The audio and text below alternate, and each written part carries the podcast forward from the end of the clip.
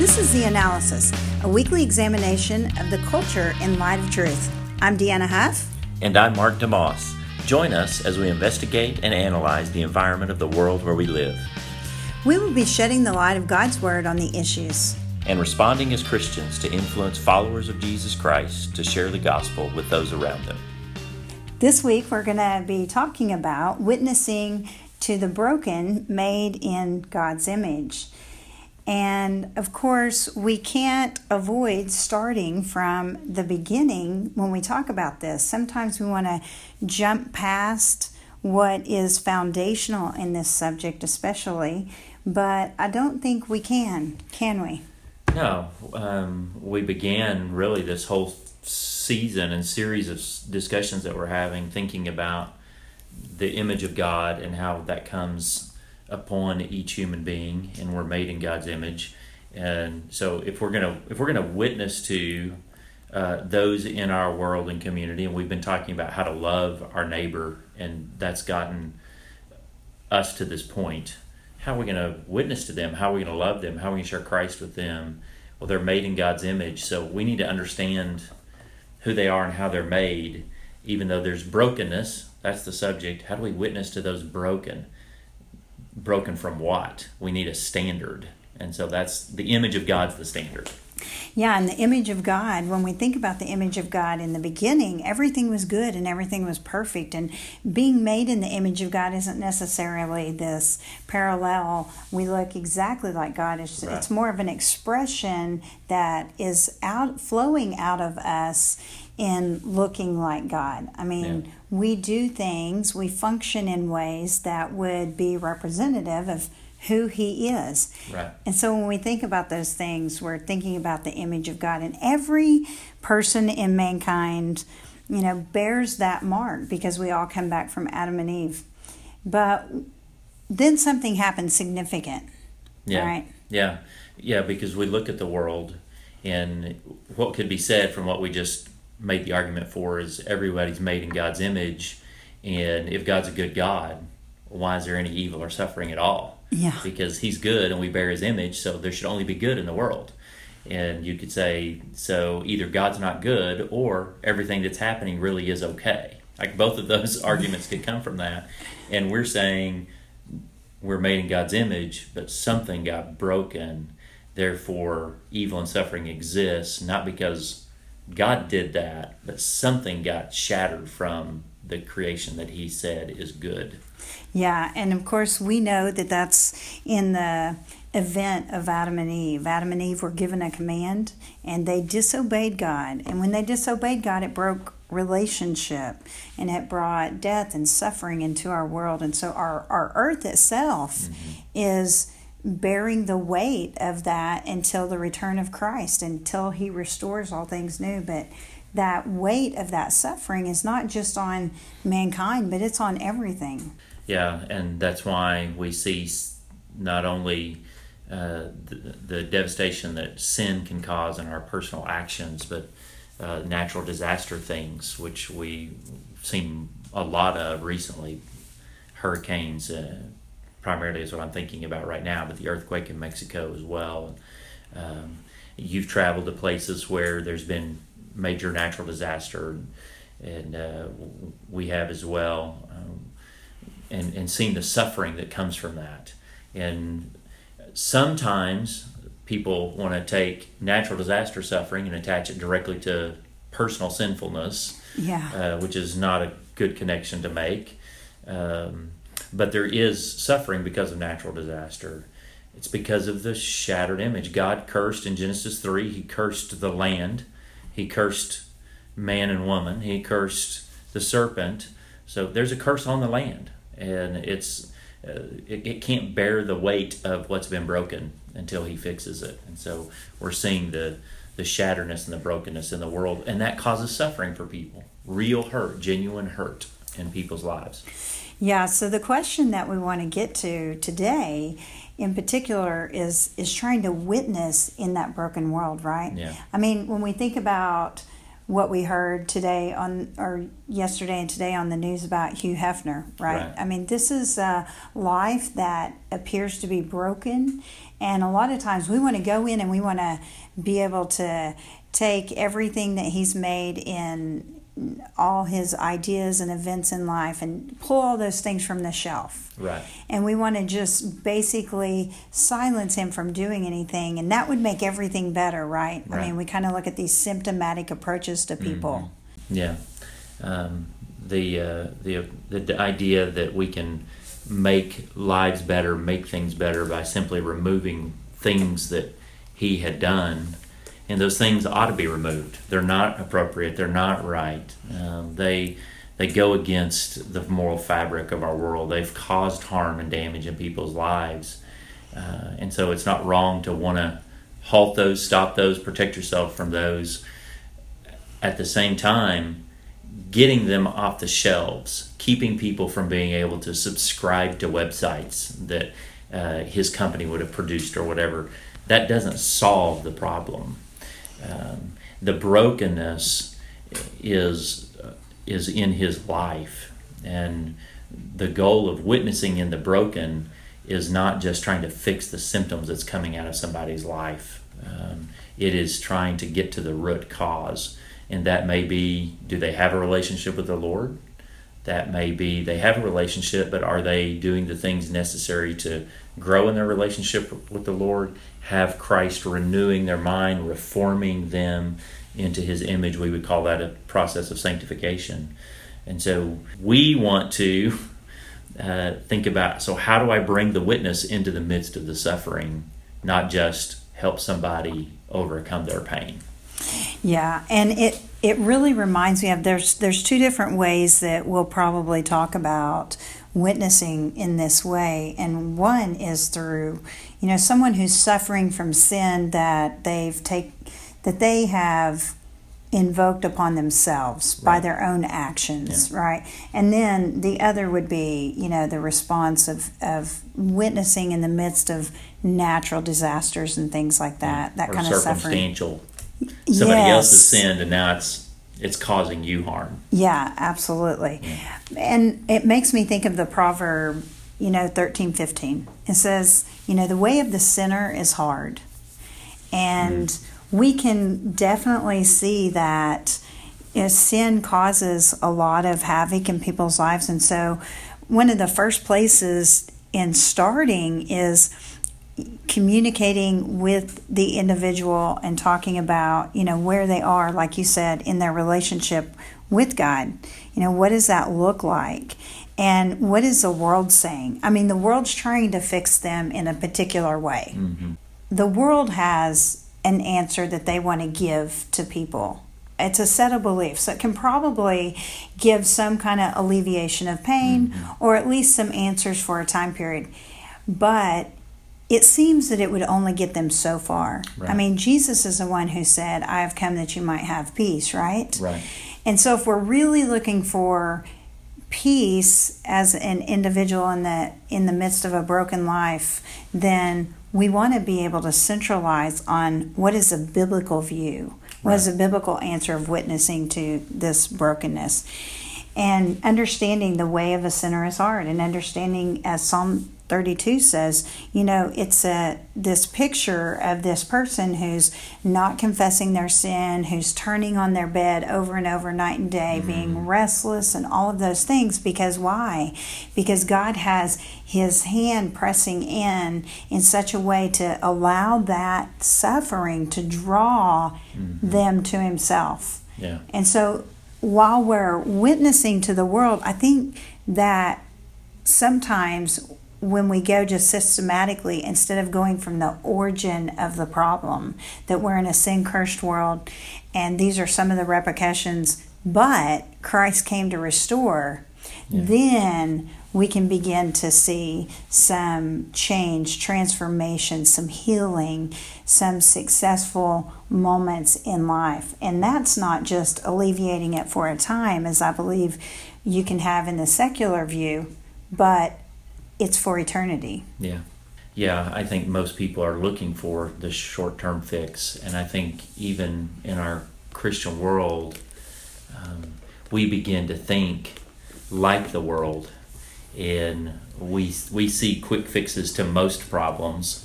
So someone in their in their pain and, and suffering, whether it's a choice they've made in, in sinfulness or it's something that's occurred to them, we even begin to want the quick fix. We just want them to be happy again. We want them to be free from the pain again. Yeah. And we don't think about, are there some root issues here? And and then I, I also think there are times that as a believer, we look at somebody else's problems and we go, well, if you would just do what God wants you to do, this would go away. And we kind of take a position of self-righteousness. Like, I've, I've got it figured out. If you would just figure it out like me. And we forget that witnessing in brokenness means not just I'm a witness to broken people. No, I'm broken, but God's renewing me and fixing me, and I'm witnessing to you who's also broken. So I relate to you, mm-hmm. even though it may be different suffering. Your suffering may be this caused by this, but I've walked in my own brokenness. I've had things happen to me. I've made choices that is that have caused sinful consequences. And so rather than approach it as, I haven't figured out, now you figured out like me, it's, no, let me walk with you in your brokenness because I get it, I understand. I've been broken, but God is working on me. God's teaching me. God's training me. Christ has forgiven me, and I'm walking in grace day by day and the forgiveness that comes. And so I, I think that's just a different way to approach things that helps. If we're going to witness to the broken, we can't stand over them, mm. um, and we can't give them quick fixes. Uh, and it's harder sometimes. It's longer sometimes. Yeah. But like you say, it the quick fix only fixes for a while. They need they need heart and mind and life renewal. Yeah, that's exactly right. And just the I think the what Jesus left behind when he said, "He who has forgiven much loves much." Mm-hmm. And in that, you know, being able to see, I have been forgiven for a whole lot. Mm. Yeah. You know, and so in the midst of that, really being able to love, to compassion, weep with those who weep, rejoice with those who rejoice, and being able to really walk alongside. I mean, that that's the picture that Christ wants to be seen in the church. Yeah. You know, and so I think when when dealing with or when witnessing to the broken, I think you're right, understanding that place where we've come from. Yeah. And that way it's more easily walked together as opposed to walking over. Yeah. Um, I think about the verse in First Corinthians six and gives a long list of things that uh, keep you from the kingdom of God, and ends with, such were some of you. Um, just the reminder that these things were true of you too. So, uh, yes, these are the, these are sins, and they're not the only sins, but these are sins, and sin keeps you out of heaven.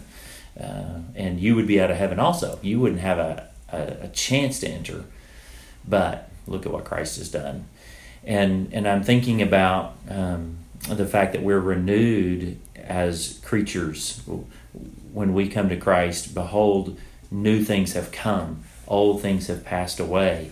And um, a lot of times, instead of letting renewal take place, letting God work the new creature into a person, we immediately begin trying to fix all the little symptoms and all the little things. You've got to fix this morality. You've got to fix this morality. And go back to our Hugh Hefner illustration a moment ago, such a broken and shattered life from a Christian perspective. Many people wouldn't view it that way, probably, but um, we would look and say, there's so many things that ought to change, but it wouldn't do any good to just get him to stop having a lot of women to sleep with, or stop producing pornographic material, or stop doing these things. That doesn't fix anything. He, but he would, he could have stopped doing all those things morally, and he's still going to hell. Yeah. And so, what's the real problem? And let's work on that with people first.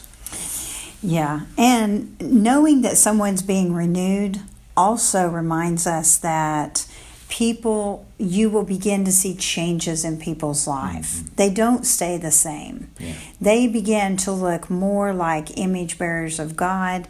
They begin to change into His character of love, joy, peace, patience. They put off the old self. Yeah. They they put off sins, not because someone's telling them to, but because the Spirit of God is living in them, convicting them that this really isn't the the best route to be taking. Yeah. And so they begin to lay those things aside that have been entangling them their mm. whole life. Yeah. And so, well, there's another kind of suffering that goes on within a lot of things that have been happening in the world regarding natural disasters. Yeah. And and witnessing to, hey, wait a second, what in the world is going on? Yeah. I mean, you're you're telling me this is a good God and He's allowed this disastrous thing to happen? Yeah. Uh, what?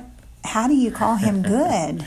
Yeah, the problem of evil and suffering will not go away until the evil and suffering has been eradicated from the earth. And so this will be a discussion that people have over and over and over again. And even within the church world, when you kind of walk through a time of suffering and you and you come to the other side and God's answered some prayers and God's walked you through it, the next time suffering comes, you kind of go back into, but wait, I thought God was good, and why am I suffering, and why does this happen, and why does that happen? You're like, I think we answered these questions once, you know. And so um, we do that ourselves. We do that with people we walk with um, in, in discipling and counseling.